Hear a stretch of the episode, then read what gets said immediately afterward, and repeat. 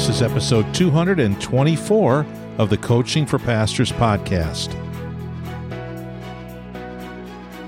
Hey, my friend, this is going to be a quiet episode. Quiet, I say. I am on the road tonight, and I'm at a spot where, you know, unless I went out to the mobile studio, I'm just not going to get real loud. But that's okay because I just want to talk to you about something that you could say Christians face, but I think pastors face most of all. Let's just do some straight talk here, Pastor. You know, it's not like being a pastor is not like other jobs. We figured that out, right? But I, I remember when I was in college, I worked at United Parcel Service and I would load up the delivery trucks that you see driving around, the brown trucks. I would load those up, and they had to have packages in a certain spot, on a certain shelf, in a certain spot on the floor.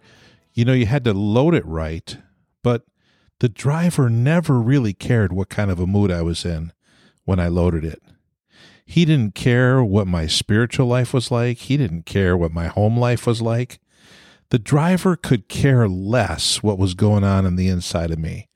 All he wanted was his packages in the right spot you can work on an assembly line and you can put stuff together. You could sell cars. You could sell insurance. You could build buildings, cut down trees. You could work on computer systems. You could do all these different jobs. You could even write books. People don't really care what's going on inside of you as long as you're cordial with them and they want results. They don't care what's on the inside. But my friend, you know, you and I are pastors. We know that that's exactly the opposite of our situation. God first cares about what's going on on the inside of us. That's the most important thing. In fact, He will hold back results if what's going on on the inside of us isn't right. I looked up the word hypocrites in the New Testament hypocrite or hypocrites. Oh, it happens a couple dozen times. But Jesus uses the word. Don't be like the hypocrites. Don't be like them. Do not look somber as the hypocrites do. You hypocrites, he says, you hypocrites, you hypocrites, you hypocrites. I could go down the list. Woe to you, teachers of the law and Pharisees, you hypocrites, you pretenders, you actors. You play a role, but you're really not that person. What's on the outside is not what's on the inside. You're hypocrites, and Jesus condemned that. And, Pastor, if you're like me, this is your greatest fear. This is your your underlying thought when you come to a worship time, a time of you know group worship, and you're going to get up and you're going to speak, or you're going to preach, or you're going to teach, and you think about your life and you think about your own heart, and you say, God, am I walking with you in such a way that I can stand up today and share this message you've you've given me? And if you were in the room, you couldn't call me aside afterward and say, Hey, Jeff, you hypocrite. What are you doing? I don't I don't want to be a hypocrite.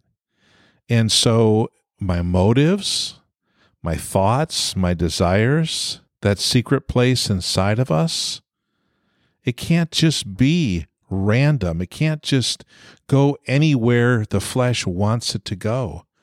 We, we, we can't do that. I mean, we can, we can, and we'd be just like the religious leaders that Jesus dealt with in the Gospels. And he would call us hypocrites. Pastor, that's what's on my mind tonight. That's what's on my mind because, you know, we can just we can just not think about it. We can compartmentalize and we could just not deal with it. Or we can spend that time, and it's a beautiful time every day when you spend that time with God you read His Word, you meditate on His goodness. Yesterday I talked about today. That funny? Yesterday I talked about today. Well, it's today now, but in that time of devotion, in that time of uh, contemplation, in that kind of time of reflection, sometimes you you rehearse yesterday. You rehearse the blessings of God. You rehearse what God has done, and you find uh, strength and you find courage for today and for tomorrow because of what God did yesterday. And you do that in that time of reflection and devotion. Pastor, how are you doing with that? How are you doing with that? Or have you just kind of been running and gunning and really not thinking about it? And truth be told, if Jesus showed up at your church Sunday morning, he could rightly point a finger at you and say, You hypocrite. Man, that's a, oh, I mean, I'm just being honest with you, Pastor. I mean, let's just be real. That is like my nightmare. That's my nightmare. That's something I would have dreams about. That I would be on a platform speaking to people, and there would be Jesus. And I've been busy. Oh, I missed my time with you this morning. I, uh, my my head's in another spot. My heart's in another spot. I don't want to be there. And and maybe I don't know. Am I more reflective than the average pastor? I don't think I am. I really don't think I am.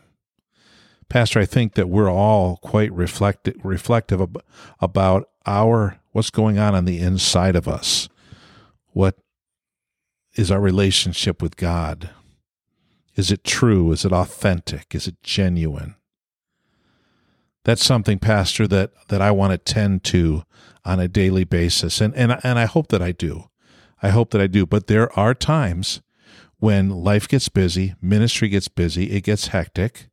You've got a lot of things going on. I shared a little bit of that yesterday and you ask yourself okay is is my time of scripture reading is my time throughout the day of reflecting on god and his presence and his power and the work of the spirit in my life and I'm, and i am following jesus. He is my master. He is my lord. Are those thoughts sometimes a little further than arm's length away? And i want them to be right i want them to be right up close right next to me.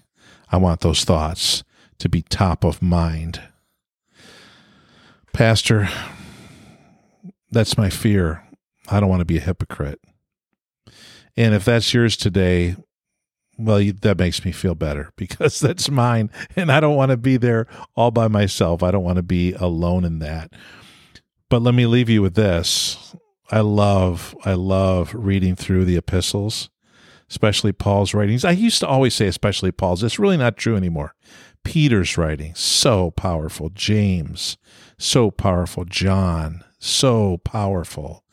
These epistles, these New Testament words about what the work of Christ has done for us. Those are the things that I draw close to.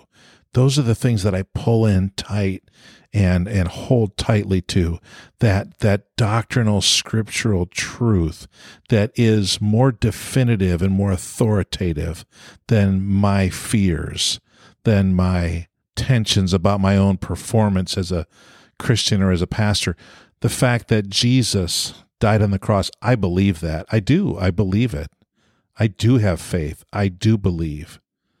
And what Jesus says and what Paul writes, what John has written, and what Matthew writes about the result of faith, what faith means in our life.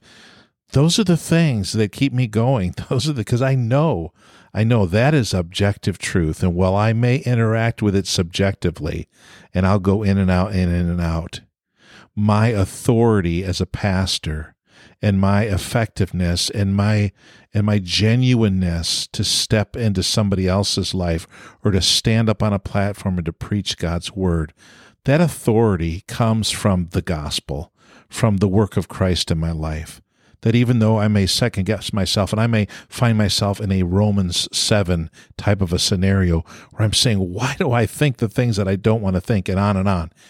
Ultimately, my authority and my faith is rooted in Romans chapter 8, in, in the truth of the gospel, in the truth of faith, in the transforming power of the Holy Spirit.